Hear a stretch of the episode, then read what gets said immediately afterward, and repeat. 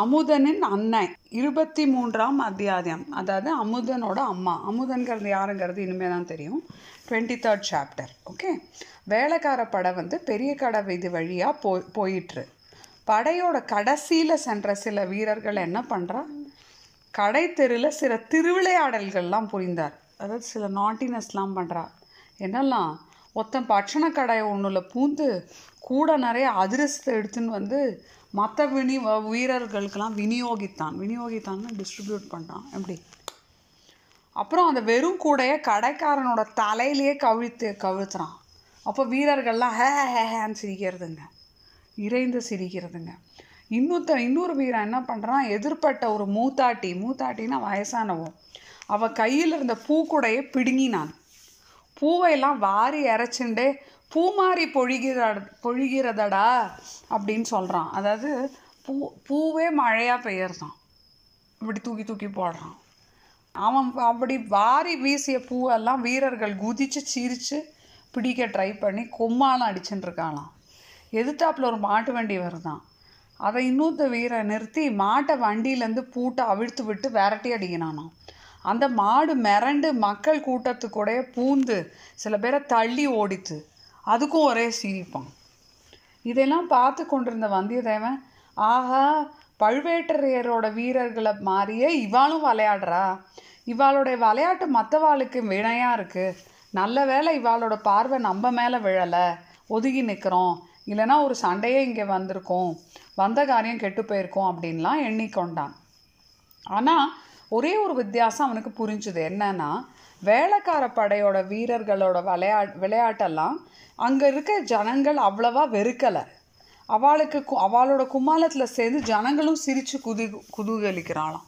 இதை பற்றி கேட்கலாம் அப்படின்னு சொல்லிட்டு அவன் அந்த பூவை வச்சுன்னு நிற்கிறான்ல ஒரு young young fellow young boy, சின்ன பையன், அவனை பார்க்கலாம் அப்படின்னு தேடுறேன், அவனை காணோம். சரின்னு கூட்டத்தில் அவன் எங்கேயோ போயிட்டான் போல் இருக்கு, சரி அவன் அவன் வேலையை பார்க்க போயிட்டான் போல் இருக்குன்னு சொன்னோன்னே, அப்போது வேலைக்கார படை சாயந்தரம் கோட்டையிலேருந்து வெளியில் வந்தப்புறம் யாரையும் உள்ளே விடுறதில்ல அப்படின்னு வந்தியத்தேவன் புரிஞ்சுட்டான். ராத்திரி பகல் எந்த நேரத்துலையும் கோட்டைக்குள்ளே யார் போகலாம், பிரவேசிக்கும் உரிமை, அதாவது ஹூ ஹேஸ் த ரைட், பிரவேசம்னா என்ட்ரி, உரிமைனா ரைட், யாருக்கு அப்படின்னா அரச குடும்பம் இல்லை இருக்கிறவா, சரியா, ராயல் ஃபேமிலி, அப்புறம் வந்து அமைச்சர் மினிஸ்டர்ஸ், தண்டநாயகர், அதாவது அந்த ஆஃபீஷியல்ஸ், இந்த இவர் இருக்கார்ல டேக்ஸ் கலெக்ட் பண்ணுறாரே பழுவேட்டரையர், அந்த மாதிரி ஆஃபீஷியல்ஸ், அப்புறம் பழுவேட்டரையரோட குடும்பத்தார், அவளோட ஃபேமிலிஸ்க்கு அந்த ரைட்டு உண்டான்.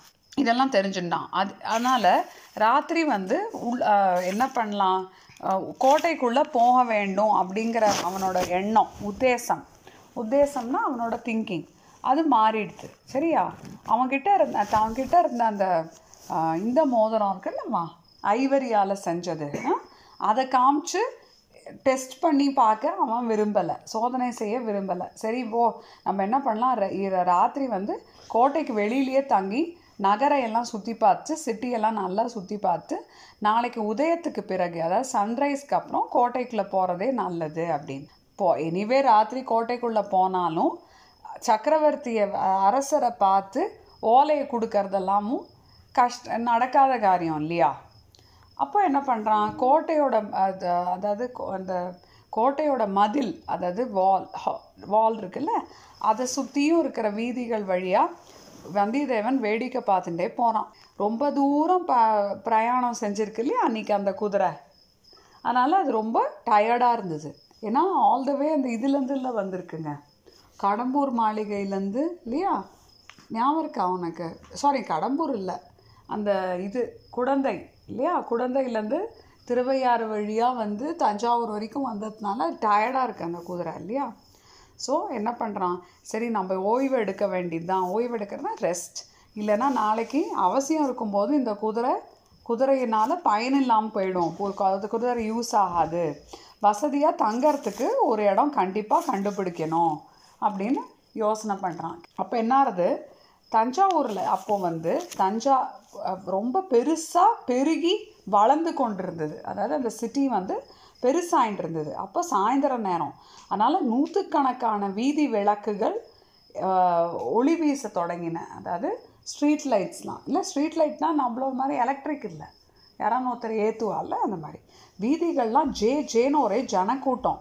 வெளியூர்லேருந்து நிறைய வேலை விஷயமாக வந்தவா அங்கே இங்கே போயின்ட்டு இருந்தா. அதில் வந்து சோழ நாட்டு பட்டணம், அதாவது சோழ நாட்டு சிட்டி கிராமம் அங்கேருந்து வரவாலும் இருக்கா. அதை தவிர சோழ நாட்டுக்கு புதுசாக சோழ நாடு கேப்சர் பண்ணியிருக்கிற சில நாடுகள்லேருந்தும் சில பேர் வந்திருக்கா. சரியா? அப்புறம் இப்போ வந்து சோழ நாடு எப்படி பயங்கர பெருசாக இருக்குது இல்லையா, அந்த அதனால் வந்து தூரமாக இருக்கிற இடத்துலேருந்து எல்லாமும் சில பேர் இருக்கா. அப்புறம் வந்து வேறு சோழ நாடு, அதாவது விந்திய மலை, அதாவது நார்த்தில் வந்து விந்தியாஸ் இருக்குது இல்லையா, மகாராஷ்டிரா சைடு கிட்ட, அங்கே அந்த சைடுலேருந்து இருக்கிற சில கண்ட்ரீஸ்லேருந்தும் கடல் தாண்டி இருக்கிற சில கண்ட்ரீஸ்லேருந்தும் கூட சில விசிட்டர்ஸ்லாம் அங்கே இருக்காங்களாம். அவனுக்கு பார்த்தா பெரியர் தான். அப்புறம் ஆப்பம், அதிரசம், அந்த மாதிரி தின்பண்டங்கள், ஈட்டபிள்ஸ் விற்கிற கடையெல்லாம் இருந்து தான் அங்கே வந்து மக்கள் ஈ மொய்ப்பது போல் அதை மொச்சுன்னு இருந்தாலாம், அந்த பண்டங்களை வாங்கி கொண்டிருந்தார்கள். அப்புறம் வாழைப்பழம், அப்புறம் மற்ற வே வேறு விதமான பலவித கனி, கனினா ஃப்ரூட்ஸ், மலை மலையாக குவிஞ்சிருந்தது. சரியா? அப்புறம் பூக்கள் வந்து முல்லை, மல்லிகை, திரு ஆத்தி, செண்பகம், இந்த மாதிரி நிறைய வந்து சின்ன சின்ன மவுண்டன்ஸ் மாதிரி இருந்ததுதான் அத்தனை ஃப்ளவர்ஸ் தான் சேல்ஸ்க்கு. அந்த மலர் குன்றுகளை சுற்றி பெண்மணிகள் வண்டுகள் போல் போய் மொச்சுட்டு இருந்தாலாம். ஸோ இந்த புஷ்ப கடை இப்போ கிட்டே போனோடனே அவன் அந்த பூக்கார வாலிபன் ஞாபகம் வந்துவிட்டான். மொத்தம் நின்றுட்டு இருந்தாலும் யார் ரெண்டு கையிலையும் பூ கூட எல்லாம் வச்சுண்டு அவனை பா மறுபடி பார்த்தா எந்த இடம் தங்கறதுக்கு சௌரியம்னு நம்ம கேட்கணும் அப்படின்னு திங்க் பண்ணிடுறான். பார்க்கும்போதே அந்த பையன் எதிர்த்தாப்பில் வரான், ஆனால் அவன் கையில் கூடையெல்லாம் இல்லை. சரியா? ஸோ குதிரையிலேருந்து இறங்கி இவன்கிட்ட போய் கேட்குறான், என்ன தம்பி பூக்கூடலாம் காணோம், பூலாம் எங்கே வித்துட்டியா? விற்பதுக்காக நான் கொண்டு போகல பூவை, கோவில் பூஜைக்காக பூ கொண்டு வந்தேன். பூவை கொடுத்தாச்சு, இப்போ வீட்டுக்கு திரும்பி போகிறேன். எந்த கோவிலுக்காக நீ இந்த புஷ்ப கைங்கரியம் செய்கிறாய்? புஷ்ப கைங்கரியம்னா, புஷ்பம்னா ஃப்ளவர்ஸ், கைங்கரியம்னா சர்வீஸ். சரியா? அப்போது தனிக்குளத்தார் ஆலயம் என்று கேட்டது உண்டா? தனிக்குளத்தார் அப்படிங்கிற ஆலயம்னா டெம்பிள் பற்றி கேட்டிருக்கேளா? ஓ, தஞ்சை தளி த தளிக்குளத்தூர் அப்படின்னு கேள்விப்பட்டிருக்கேன். அந்த கோவில் தான் போல் இருக்கு நீங்கள் சொல் நீ சொல்கிறது. பெரிய கோவிலா? இல்லை இல்லை, சின்ன கோவில் தான். கொஞ்ச காலமாக இந்த தஞ்சையில் வந்து துர்கையம்மன் கோவிலுக்கு தான் மகிமை ஜாஸ்தியாக இருக்குது. அங்கே தான் பூஜை, பொங்கல், ப பலி, திருவிழா, ஆர்ப்பாட்டங்கள் இதெல்லாம் நடக்கிறது. அரச குடும்பத்தாரும் பழுவேட்டரையரும் அவள் எல்லாரும் துர்கையம்மன் கோவிலுக்கு தான் அதிகமாக போகிறா. தனிக்குளத்தூர் கோவிலுக்கு அவ்வளவா வந்து நிறைய ஜனங்கள் வரதில்லை தரிசனத்துக்கு அப்படின்னா. ஓ, நீ வந்து இந்த மாதிரி இந்த புஷ்ப கைங்கரியம் செய்கிறாயே, அதாவது இந்த சர்வீஸ், ஏதாவது அதுக்கு சன்மானம் உண்டா, அதாவது ஏதாவது பைசா உண்டா உங்களுக்கு அப்படின்னா, எங்கள் குடும்பத்துக்கு இதற்காக மானியம் இருக்கிறது. எங் என் பாட்டனார் காலத்திலிருந்து கண்டராதித்த சக்கரவர்த்தி விட்ட நிபந்தம் உண்டு.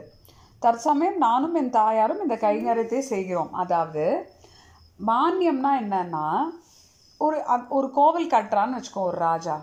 இப்போது வெறும் கோவிலை கட்டினா போகிறாது இல்லையா, அதுக்கப்புறம் அதை மெயின்டைன் பண்ணணும் இல்லையா. அப்புறம் டெய்லி அதுக்கு பூஜை நடத்தணும்னா யாரானு ஒருத்தன் வந்து பூஜை பண்ணணும். அப்புறம் யாரானு பூவெல்லாம் டெய்லி கொண்டு கொடுக்கணும் இல்லையா. இந்த மாதிரி நிறைய செலவுகள் உண்டு இல்லை. ஸோ அவன் என்ன பண்ணுவான்னா, பக்கத்தில் இருக்கிற சில ஃபார்ம் லேண்ட்ஸ் வந்து அந்த கோவில் பேரில் எழுதி வச்சுருவான். புரியுறதா? அப்போ அதுலேருந்து வர ரெவென்யூ இருக்குது இல்லையா, அதை வச்சு கோவிலை நடத்தலாம். அப்போ என்ன பண்ணுவா, கோவிலில் இருக்கிற பீப்புள் அதை மேனேஜ் பண்ணுறவா ஒருத்தரை அப்பாயிண்ட் பண்ணி ஒரு ஒரு வேலைக்கு ஒருத்தர் ஒருத்தர் ஒரு ஒரு ஃபேமிலிகிட்ட கொடுத்துருக்கா. புரியுறதா? ஸோ அந்த மாதிரி இவனோட தாத்தா காலத்துலேருந்து அந்த கோவிலுக்கு பூக்கள்லாம் எடுத்துன்னு போகிறது அவளோட வேலை. அதுக்கு அவளுக்கு ஒரு ஃபிக்ஸ்டு அமௌண்ட் உண்டு. புரியுறதா? ஸோ என்னோடய தாத்தா காலத்துலேருந்து இது நடந்துட்டுருக்குன்னு சொல்கிறான். அப்போது அப்புறம் இவன் கேட்குறான், ஓ அப்படியா, இது செங்கல்லால் செஞ்சதா இல்லை கருங்கல்லால் செஞ்சதா அந்த கோவில் அப்படின்னு கேட்குறான். ஏன்னா இந்த சோழாஸ் எப்போ என்ன ரொம்ப ஃபேமஸ்னால், என்னத்தினால அவள் டெம்பிள்ஸ் இப்போ கூட நிற்கிறதுனா தௌசண்ட்ஸ் ஆஃப் இயர்ஸ்க்கு அப்புறம் அவள் என்ன பண்ணான்னா, அத்தனை நாள் கல் செங்கல்லால், அதாவது மட் பிரிக்ஸ்னால் கட்டின்னு இருந்த கோவில்களை ஸ்டோனால் கட்ட ஆரம்பித்தா. ராக்லேருந்து கட் பண்ண ஸ்டோன்ஸ். புரிய? அப்போ என்ன ஆகும், ரொம்ப வருஷம் இருக்கும் இல்லையா, டியூரபிளாக. ஸோ அதனால் இவன் கேட்குறான், அது இந்த நீ சொல்கிற கோவிலுக்கு கல்லாலையா இல்லை செங்க செங்கலால் பண்ணதா? இப்போதைக்கு செங்கோ செங்கலால் இருக்கிற கோவில் தான். ஆனால் கருங்கல்லில் வந்து திருப்பணி விரைவில் தொடங்கும் அப்படின்னு சொல்கிறாங்க. அதாவது கொஞ்ச நாள்லேயே வந்து அதை கருங்கல்லாக சப்ஸ்டியூட் பண்ணி பண்ண போகிறா அப்படின்னு. இந்த திருப்பணியை செய் உடனே நடத்தணும் அப்படின்னு பழையாறை பெரிய பிராட்டியார் விரும்புகிறாராம். ஆனால் என்று அந்த வாலிபன் தயங்கி நிறுத்தினான். அதாவது யார் பழையாறை பெரிய பிராட்டி? அதாவது இப்போ இருக்கிற ராஜாவோட பெரியம்மா, புரியுறதா? அதாவது மதுராந்தக தேவரோட அம்மா. ஓகே, அவள் தான் அப்படி நினச்சின்னு உட்காந்து அவளுக்கு வந்து ஆசையாக இந்த செங்கல் கோவிலை கருங்கல் கோவிலாக மாற்றணும்னு ஆனா அப்படின்னு இழுக்கிறான்.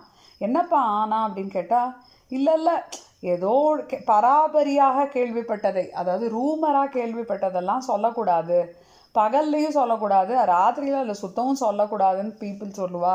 அதுவும் இங்கே வந்து ஒரே நிறைய ஜனங்கள் இருக்கிற இடம், இங்கெல்லாம் இந்த மாதிரி பேச்செல்லாம் பேசக்கூடாது அப்படிங்கிறோம். இந்த மாதிரி இடத்துல நின்று தான் தைரியமாக எந்த ராசியும் பேசலாம். இந்த பெருங்கூட்டத்துலேயும் இறைச்சல்லையும், இறைச்சல்னா சத்தத்துலேயும் நம்மளோட பேச்சு யார் காலிலையும் விழாது. பேசுவதற்கு ரகசியம் என்ன இருக்குது அப்படின்னு சொல்லிட்டு வந்தியத்தேவனை அவன் கொஞ்சம் சந்தேகமாக பார்க்குறான் அந்த பையன். உடனே இவனுக்கு தெரிஞ்சுட்டா இந்த பிள்ளை நல்ல புத்திசாலி, இவனோட ஸ்நேகம் செஞ்சு கொள்றது நிறைய லாபம் உண்டு, பல விஷயங்கள் தெரிஞ்சுக்கலாம், ஆனால் இவன் மனத்தில் வீண் சந்தேகம் உண்டாக்கக்கூடாது அப்படின்னு சொல்லிட்டு அவன் என்ன சொன்னான், ஆமாம் ஆமாம் என்ன ராசியாக இருக்குது, ஒன்றும் இல்லை, போனால் போட்டேன் தம்பி. சரி, எனக்கு இரவு எங்கேயான்னு நான் நிம்மதியாக தூங்கணும், ரொம்ப தூரம் பிரயாணம் செஞ்சு ரொம்ப களைப்பாக இருக்கேன், அதாவது டயர்டாக இருக்கேன், எங்கே தங்கலாம், ஒரு நல்ல விடுதிக்கு வழிகாட்டி எனக்கு உதவி செய்ய முடியுமா? விடுதினா ஹாஸ்டல் மாதிரி. இன் இன் கரெக்ட். சரியா, இந்த நகர் இந்த நகரத்தில் தங்கறதுக்கு இடங்களுக்கு என்ன குறைவு? சத்திரங்கள் எத்தனையோ இருக்கின்றன. அயல் நாடுலேருந்து வரவாளுக்கெல்லாம் ராஜாங்க விடுதியும் இருக்குது. அதாவது இன்னொரு கண்ட்ரிலேருந்து நீ வரேன்னா கவர்மெண்ட்டோட கெஸ்ட் ஹவுஸே இருக்கான். சரியா, அந்த மாதிரி நிறைய இருக்குது. ஆனால் உங்களுக்கு இஷ்டம் இருந்தா அப்படின்னோடனே, தம்பி உன் பேர் என்ன வந்தியத்தேவன் கேட்டான். அமுதன், சேந்தன் அமுதன். ஆஹா, எவ்வளோ நல்ல பேர், கேட்கும் போதே வந்து நாக்கில் வந்து ஹனி ஊறுற மாதிரி இருக்குது. என எனக்கு இஷ்டம் இருந்தால் உன்னோட வீட்டுக்கு வந்து தங்கலாம் என்று தானே நீ சொல்ல வந்த அப்படின்னு. ஆமாம், உங்களுக்கு எப்படி தெரிஞ்சது? என்கிட்ட மந்திர வித்தை இருக்குது, அதனால் தெரிஞ்சுட்டேன். மேஜிக் இருக்குது, அதனால் தெரிஞ்சுட்டேன். உன் வீடு எங்கே இருக்குது? நகர எல்லை தாண்டி கூப்பிடு தூரத்தில் எங்கள் பூந்தோட்டம் இருக்குது, தோட்டத்துக்குள்ளே எங்கள் வீடும் இருக்குது. அதாவது நகரத்தை கொஞ்சம் தாண்டினோடனே ரொம்ப கிட்டக்க எங்களோட இது பூவெல்லாம் பூக்கிற எங்களோட நாங்கள் அதான் அதோட ஓனர் இல்லையா, அந்த இந்த மெடோ, அதுக்கு நடுவில் எங்கள் வீடு. ஆஹா, அப்படின்னா உன் வீட்டுக்கு நான் வந்தே தீருவேன். இந்த பட்டணத்து சந்தடி, அதாவது இந்த சிட்டியோட நாய்ஸ் இல்லையா, கேயாஸ் சந்தடி இல்லை என்னால் இன்றைக்கி ராத்திரி கழிக்கவே முடியாது. அது மட்டும் இல்லை, உன்ன மாதிரி உத்தம புதல்வனை பெற்ற உத்தமியை தரிசிக்கணும். உன்ன மாதிரி ஒரு குட் பாய், உத்தமன்னா ரொம்ப ரைட்டியஸ் குட், உன்ன மாதிரி ஒரு நல்லவனை பெத் பெற்றவோ அவள் அவளோட அம்மா யாருன்னு எனக்கு பார்க்கணும். என்னை பார்த்த அண்ணன் உத்தமி தான், ரொம்ப நல்லவ தான், ஆனால் துர்பாகியசாலி, ஆனால் அன்லக்கி. அடடா, என்ன அப்படி சொல்கிற? ஒருவேளை உன் தந்தை, அதாவது உங்கள் அப்பாவுக்கு நான், எங்கள் அப்பா இறந்து தான் போனார், எங்கள் அப்பா செத்து போயிட்டார். ஆனால் அது மட்டும் இல்லை, என் எங்கள் அம்மா வந்து சின்ன வயசுலேயே துர்பாகியசாலி. பார்த்தால் தெரிந்து கொள் தெரிந்து கொள்வீர்கள், வாருங்கள் போகலாம் அப்படின்னு சொன்னோன்னே ஒரு அரை மணி நேரம் நடந்து போனோடனே நகர் நான் அந்த சிட்டியை தாண்டி பூந்தோட்டத்துக்கு வந்தா. பூந்தோட்டம்னா என்ன? இந்த மாதிரி பூவெல்லாம் பூவெல்லாம் வளர்க்குற இடம். சரியா, புரிஞ்சுதா? கல்டிவேட் பண்ணுறா, புரியுறதா? அங்கே போனோடனே ராத்திரியில் மலர்ற பூக்களோட சூப்பரான வாசனை வருதான். அவனுக்கு ஒரே மயக்கமாக சூப்பராக இருந்ததுதான். அதுக்கப்புறம் வந்து நகர வீதிகளில் இருந்த கோலாகலம், இறைச்சல், சந்தடி, ஒரே சத்தம் இல்லை, அதெல்லாம் இங்கே ஒன்றுமே அவ்வளவா கேட்கலை. அந்த பூந்தோட்டத்துக்கு நடுவில் ஒரு ஓட்டு வீடு இருக்குது. ஓட்டு வீடுக்கு ரெண்டு பக்கம் ரெண்டு குடிசை இருந்தது. தோட்ட வேலையில் வந்து வேலை செய்கிறதுக்கு ரெண்டு ஃபேமிலிஸ் வந்து அந்த குடிசையில் இருந்தா, ரெண்டு குடும்பத்தார். அதில் ஒருத்தன் வந்து சா ஒருத்தனை கூப்பிட்டு அமுதன் வந்து, இந்தாங்க இந்த குதிரையை கொஞ்சம் பார்த்துக்கங்க, அதுக்கு சாப்பாடுலாம் போடுங்க, மரத்தில் கட்டி வைங்கன்னெலாம் சொல்கிறான். சரியா, அப்புறம் வீட்டுக்குள்ளே கூட்டின்னு போனான். வ அமுதனோட தா அம்மாவை பார்த்தோன்னே, தாயாரை பார்த்தோன்னே வந்தியத்தேவனுக்கு அவளுடைய துர்பாகியம், அதாவது அன்லக்கின்னு அவன் சொல்கிறான்ல, என்னன்னு புரிஞ்சுடுது. என்னன்னா, அந்த மூத்தாட்டி, அந்த வயசானவா, பேச முடியாது, பேச சக்தியற்ற ஊமை, காதும் கேளாது, காதும் கேட்காது, பேசவும் முடியாது. ஆனால் அந்த மாதரசியின் முகத்தில், அந்த லேடியோட மூஞ்சியில் கருணையும் அன்பும் நிறைந்திருந்தது. கருணைனா கம்பேஷன், அன்புனா லவ். அது வந்து ஃபுல்லாக இருந்த மாதிரி அவனுக்கு தோன்றது. அது மட்டும் இல்லை, ஷா கூரிய அறிவு, அதாவது நல்ல இன்டெலிஜென்ஸ் அவளோட. அப்புறம் ஒளி, க்ளோ அவள் மூஞ்சியில் தெரிஞ்சுது. ஸோ அதாவது ஏதாவது இந்த மாதிரி ஃபிசிக்கல் டிஃபார்மிட்டி இருக்கிறவாளுக்கு ரொம்ப மைண்ட் ஷார்ப்பாக இருக்கும் அப்படின்னு வந்து அது வந்து நேச்சரோட ஒரு இது இல்லையா அப்படின்னு சொல்கிறான். அப்போ அமுதன் சில சைகையெல்லாம் காமிக்கிறான். சமிக்ஞை சமிக்ஞைன்னு சொல்கிறா, அது நாங்கள்லாம் சைகைன்னு சொன்னோம். அதெல்லாம் பண்ணோன்னே அந்த அந்த பாட்டு அந்த வயசானவாளுக்கு புரிஞ்சுடுத்து. இந்த மாதிரி இவன் இன்னொரு இடத்துலேருந்து வரான், சோழ தேசத்துலேருந்து இல்லை அப்படின்லாம். அப்போது அவ அவள் வந்து அவளோட மூஞ்சியில் இருக்கிற எக்ஸ்ப்ரெஷன்னாலேயே வந்து அவளோட வெல்கமிங் இதை காமிக்கிறாளாம். அவளால் ஒன்றும் பேச முடியாது, ஆனால் இவனுக்கு அப்படி தோணித்தான். கொஞ்சம் நேரத்துக்குலாம் இலை போட்டு அந்த அம்மா வந்து உணவு பரிமாறினாள். நல்லா முதல்ல இடியாப்பமும் இனிமே இனிமே இனிப்பான தேங்காய் பாலும் வந்தது. அப்புறம் இந்த மாதிரி சூப்பரான பலகாரத்தை அவன் வாழ்க்கையிலே சாப்பிட்டது இல்லையா யார் வந்திதேங்க. அடுத்து பத்து பன்னிரெண்டு இடியாப்பம் அடித்தானா, அரைப்படி தேங்காய் பாலும் குடித்தான். அதாவது மினிமம் அரை லிட்டர் இல்லை ஒரு லிட்டரோ நோ. அப்புறம் புளிக்கறி பண்ணியிருந்தாலாம். அப்புறம் சோள பணியாரம், சோள மாவுலேருந்து பணியாரம், அதெல்லாமும் ஒரு கை பார்த்தானா. அப்படியும் பச பசி அடங்கலையாம். கடைசியில் கார்படி அரிசி சோறு, அதாவது அந்த காலத்துலலாம் எப்படின்னா அரிசி அவ்வளோவா சாப்பிட மாட்டாள், மில்லட்ஸ்லாம் தான் நிறைய சாப்பிடுவாள். ஸோ கம்மியாக தான் சா அரிசியை வைப்பாள். அதில் வேற கொஞ்சம் சாப்பிட்டு தயிரெல்லாம் மிக்ஸ் பண்ணி ஒரு நுங்கு நுங்கினானான். அப்புறம் தான் இலையிலேருந்து எழுந்தானான். சரியா சாப்பிடும்போதே அமுதன்ட்டு வந்து சில விஷயம்லாம் அவன் தெரிஞ்சுட்டான். என்ன அப்படின்னா, இப்போது சோழ சக்கரவர்த்தியத்தாவையும் அவரோட அரண்மனை பரிவாரங்கள், அதாவது அவரோட க்ளோஸ் ஃபேமிலி குயின்ஸ் அதெல்லாம் தவிர வேறு யாரெல்லாம் இருக்கா அப்படின்னு விசாரிக்கிறான். பெரிய பழுவேட்டரையர், சின்ன பழுவேட்டரையர், இவாளோட மாளிகையெல்லாம் இருக்கான், பேலஸ்லாம்.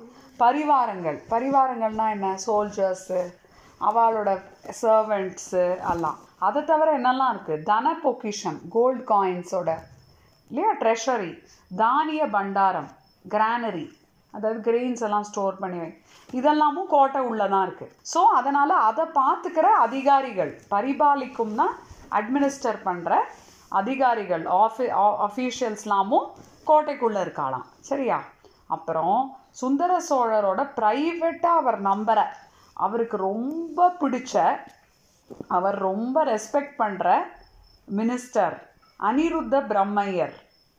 யார் அனிருத்தர் பிரம்மையர், அவரோட பேர் ஞாபகம் ஆமாம் இல்லையா? ஆமாம், நீ நீ கேட்கலையா? அந்த இவா இருக்கால, அந்த பாண்டியாஸோட சதி கூட்டம், அதில் வந்து அந்த ரவிதாசன் ஒருத்தர்னால அவன் சொன்னானே ஆழ்வார்க்கடியானை நம்பக்கூடாது, அவன் ஆக்சுவலாக அனிருத்த பிரம்மங்கிற மினிஸ்டரோட கையாள் அப்படின்னு. அவனை கொண்டு போடணும் நீங்கள் எங்கேயான்னு பார்த்தான்னு சொன்னான்ல. எனிவே ஸோ அந்த அனிருத்த பிரம்ம அவரும் வந்து அந்த இது உள்ள இருக்காராம், எது உள்ள, அந்த கோட்டையில். அப்புறம் வந்து திருமந்திரம் அது அந்த மாதிரி இம்பார்ட்டன்ட் பீப்புள்லாம். அப்புறம் சின்ன பழுவேட்டரையர் தலை தலைமையில் தஞ்சை கோட்டையை காவல் புரியறது யாரெல்லாம், செக்யூரிட்டி வீரர்கள், அப்புறம் அவளோட ஃபேமிலிஸ். ஆச்சா இதை தவிர யாருக்கெல்லாம் கோட்டை உள்ள இடம் கொடுத்துருக்கா, பொன், அதாவது கோல்டு, வெள்ளி, சில்வர், இந்த நகையை விற்கிற வியாபாரிகள், அவெல்லாம் கோட்டை உள்ளே இருந்துக்கலாம். ஆ அப்போ வந்து அப்புறம் வந்து நவரத்ன வியாபாரிகளும், அதாவது வந்து இந்த நவரத்னம்னா என்னன்னு தெரிஞ்சுதா? நவரத்னம்னா இந்த ப்ரெஷியஸ் ஸ்டோன்ஸ் அதெல்லாம் விற்கிற பீப்புள். அதுக்கப்புறம் வந்து பழுவேட்டரையர் கீழே வந்து வரி விதிக்கும், அதாவது வந்து டேக்ஸ் இருக்குல்ல, டேக்ஸ் டேக்ஸ் எல்லாம் வந்து கலெக்ட் பண்ணுற ஹண்ட்ரட்ஸ் ஆஃப் அஃபீஷியல்ஸ் இவெல்லாம் இருக்கா. சரியா அதை தவிர துர்கை அம்மனோட கோட் கோவில் இருக்குது, அதுவும் இருக்குது ஒரு மூலையில். இதெல்லாமும் இருக்குது. சரியா அப்போது இவன் இதெல்லாம் தெரிஞ்சுட்டோன்னே இவன் கேட்குறான், எல்லா மினிஸ்டர்ஸும் இன்னும் கோட்டைக்குள்ளே தான் இருக்காளான்னா? இல்லை, எல்லாரும் எப்படி இருப்பாங்க, சரி நிறைய பேர் மற்ற நிறைய வேலை காரியமாக வெளியிலலாம் போயிருப்பாங்க. அப் இன்ஃபேக்ட் இந்த அனிருத்த பிரம்மையரே கொஞ்ச நாளாக வந்து சிட்டியில் இல்லை, அவர் சேரநாடு போயிருக்கிறதா எல்லாரும் சொல்கிறா. பெழுப்ப பெரிய பழுவேட்டரையர் நாலு நாளுக்கு முன்னாடி வெளியில் போனார். கொள்ளிடம் கிட்டே எங்கேயோ போன போயிட்டு வந்ததா சொல்கிறாங்க. போனவர் திரும்பி வந்திருக்கலாம்ல, உனக்கு தெரியாதா? இல்லை, இன்னைக்கு சாயந்தரம் பழுவூரோட இளையராணி வந்து பல்லக்கு, அவளோட பல்லக்கு வந்தது. கோட்டை வாசலில் நானே பார்த்தேன். ஆனால் பழுவேட்டரையர் இன்னும் வரல. மேபி வழியில் எங்கேயான்னு தங்கியிருக்காரா இருக்கும் ஒரு வேளை அப்படின்னு சொல்கிறான்.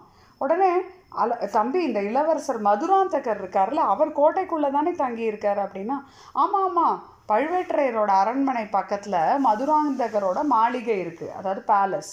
சின்ன பழுவேட்டரையரோட அவரோட ம மகளை டாக்டரை அவர் கல்யாணம் பண்ணிகிட்ருக்காரு அப்படிங்கிறான். அப்படியா, எனக்கு இது வரைக்கும் தெரியவே தெரியாதே. அதாவது மதுராந்தகருங்கிறவர் இருக்கார்ல, தெரிஞ்சதில்ல, அவரை தானே அடுத்த கிங் ஆக்கணும்னு இவெல்லாம் இருக்கா. அவர் வந்து சின்ன பழுவேற்றையரோட பொண்ணை கல்யாணம் பண்ணிகிட்டு இருக்காராம். இன்ஃபேக்ட் ரொம்ப பேருக்கு தெரியாது தான். சக்கரவர்த்தியோட உடம்பு சரியில்லைல்ல, அதனால் அந்த திருமணத்தை வந்து ரொம்ப கிராண்டாக கோலாகலமாலாம் நடத்தலை. ஓ சரி சரி. ஸோ மருந்த மதுராந்தகர் இப்போ கோட்டைக்குள்ளே தான் இருக்காரா? கோட்டைக்குள்ளே தான் இருக்கணும்னு நினைக்கிறேன். ஆனால் இந்த மதுராந்தகர் சாதாரணமாக வெளியிலலாம் வரதில்லை, மக்களால் அவளை அவரை பார்க்கவும் முடியறதில்ல. அவர் சிவபக்தியில் ஈடுபட்டு சிவபக்தியில் இருந்துன்னு எப்போதும் மோஸ்ட்லி யோகம், தியானம், பூஜை அந்த மாதிரி காலம் கழிப்பதா கேள்வி. ஆனாலும் இத்தனை நாளைக்கு அப்புறம் கல்யாணம் செஞ்சுட்டு இருக்காரு அப்படிங்கிறான் வந்தியத்தேவன். ஆமாம் ஆமாம், அது கொஞ்சம் வியப்பான காரியம்தான், ரொம்ப ஆச்சரியம்தான் எல்லாருக்கும். கல்யாணத்துக்கு அப்புறம் அவர் மனசே மாறி போயிருக்கிறதா சில பேர் சொல்கிறாங்க. நமக்கு என்ன அதை பற்றி, பெரிய இடத்து பேசலாம், பேசாமல் இருக்கிறதே நல்லது அப்படின்னு சேந்தன் அமுதன் சொல்கிறான். சேந்தன் அமுதன்ட்டு இன்னும் நிறைய விஷயம் அவனுக்கு தெரிஞ்சுக்கணும் போல இருக்குது வந்தியத்தேவன். ஆனால் ரொம்ப நிறைய ஏதான்னு கேட்டால் அவனுக்கு சந்தேகம் வந்துடுமோ இல்லையா, அதனால் அந்த சந்தேகத்தை கலப்ப வேண்டாம் அப்படின்னு நினச்சான். இந்த மாதிரி சாதுவாக இருக்கிற பையனோட ஃப்ரெண்ட்ஷிப், அதாவது ஸ்நேகம், நமக்கு வந்து ரொம்ப உதவியாக இருக்கும். தஞ்சாவூரில் இந்த மாதிரி ஒரு வீடு கிடச்சதும் நம்மளோட அதிர்ஷ்டம்தான், அதை எதுக்கு எடுத்துக்கணும். இப்போது நமக்கு ரொம்ப டயர்டாக இருக்குது, ரொம்ப தூரம் நம்ம வந்து ஜேர்னி பண்ணிட்டு வந்திருக்கோம். முதல் நாளும் நம்ம சரியாக தூங்கலை, ஏன்னா கடம்பூர் மாளிகையில் வேவு பார்த்துட்டு இருந்ததே இல்லை அது இதெல்லாம். அதனால் நமக்கு ஒரே அவனுக்கு ஒரே கண்ணை ஷார்ட்டி தூக்கம் வருது. சேந்தன் அமுதன் சீக்கிரம் அவனுக்கு பெட்டெல்லாம் போட்டு கொடுக்குறான். உடனே தூக்கத்தில் கடைசியாக அவனோட மனசில் என்ன வருதுன்னா, அந்த பழுவூர் இளையராணியோட பியூட்டிஃபுல் ஃபேஸ் வருதான். என்ன அழகு, என்ன ஜொலிப்பு, ஆஹா அப்படின்லாம் திங். அதை பார்த்தோன்னே நம்மளால் ஒன்றுமே பண்ண முடியறதில்ல, அப்படியே ஆக்ஷனே ப பண்ண முடியாமல் திகச்சு நின்றுட்டோம்ல அப்படின்னு அவன் அந்த அனுபவம்லாம் அவனுக்கு ஞாபகம் வருது. ஒரு தடவை இவன் சின்ன வயசில் ஒரு காட்டு வழியாக போயிட்டு இருந்தானா, அப்போ திடீர்னு ஒரு பாம்பு வந்து படம் எடுத்துதான். படம் எடுக்கிறதுனா என்ன, இப்படி பண்ணும் பாம்பு தெரியுமா உங்களுக்கு? ஹூட் ஹேண்டில் இப்படி பண்ணும் இல்லையா, அதை சொல்கிறான். அது என்ன அழகாக இருந்தது, ரொம்ப அட்ராக்டிவாக இருந்ததுதான், கவர்ச்சியாக இருந்ததுதான் அவனுக்கு. அது இப்படி அசையும் போது இவனும் அசைஞ்சிட்டு இருந்தானா, இவன் அப்போ சின்ன பையனா, புரியுறதா? அதாவது அவன் அவ்வளோ கேப்டிவேட்டடாக இருந்தானா, அவனோட கா காலெல்லாம் அதே இடத்துக்கு ரூட் ஆகி நின்ன மாதிரி என்ன. அப்புறம் என்னாச்சு, நான் அன்றைக்கி ஏதான்னு ஒன்று நடந்திருக்குமா, ஆனால் நல்ல வேலை ஒரு கீரி பிள்ளை வந்து தான், அதாவது மங்கூஸ், அதுக்கும் பாம்புக்கும் ஒரே சண்டையான். அந்த சமயம் பார்த்து நல்ல வேலை வந்தியத்தேவன் ஓடி ஓடி போயிட்டானான். அப்போ அவனே சொல்லிக்கிறான், சிச்சி இது என்ன எக்ஸாம்பிள், இந்த மாதிரி ஒரு பியூட்டிஃபுல் லேடி, புவன மோகினி, அவளை போய் ஒரு பாம்புக்கா கம்பேர் பண்ணுறது, ஒப்பிடுவது. அவளுடைய பால்வடியும் முகாய்த்த ஒரு தடவை பார்த்தா பசியே போயிடுமே, நாளைக்கு அவளை திருப்பி பார்க்க போகிறோம்ல, அவளோட குரல் எவ்வளோ ஸ்வீட்டாக இருக்குது, அவள் நிஜமாகவே வந்து ரொம்ப ரேர் பியூட்டி தான் அப்படின்லாம் சொல்லிக்கிறான். ஆனால் குடந்த ஜோசியர் வீட்லேயும் அரிசல் ஆற்றங்கரையிலையும் பார்த்தோம்ல அந்த இன்னொரு பெண், அவளோட மூஞ்சிலையும் ஒரு மேக்னட்டிசம் இருந்தது இல்லை அப்படின்னு யோசிக்கிறான். காந்தி ஒளியாம், அழகாக அழகு சுடர் விட்டது, அதாவது பியூட்டி வந்து ஸ்பார்க்கிள் ஆகிட்டுருந்தது. ரெண்டு முகமும் பியூட்டிஃபுல் ஃபேஸஸ் தான், ஆனால் அவற்றுக்குள் எத்தனை வேற்றுமை, எவ்வளோ டிஃப்ரென்சஸ். அந்த முகத்தில் கம்பீரமும் பெருந்தன்மையும் இருக்கான், அதாவது ஒரு ஒரு மெஜஸ்டிக்காக இருக்கான். யார்? அந்த குந்தவையோட மூஞ்சியில். அப்புறம் வந்து பெருந்தன்மை, அதாவது வந்து ஒரு மாதிரி ஒரு ப்ராட் மைண்டட்னஸ். ஆனால் இந்த மூஞ்சியில் வந்து கவர்ச்சி, அட்ராக்டிவ்னஸும் மோகனம், சரியா? இதெல்லாம் இருக்கான் இப்படின்லாம் அவன் மனசு வந்து அந்த ரெண்டு லேடிஸோட மூஞ்சியும் கம்பேர் பண்ணின்னு உட்காந்துருந்துதான். அப்போ வந்து இன்னொரு லேடி வந்து இன்ட்ரப்ட் பண்ணலாம். யார் அது? சர்வாதிகார கொடுங்கோல் அரசியான், அதாவது she is like a dictator. அது யார் அப்படின்னா நித்ராதேவி, ஸ்லீப் காடஸ் வந்து வந்தியத்தேவனை கம்ப்ளீட்டாக கேப்சர் பண்ணிட்டா.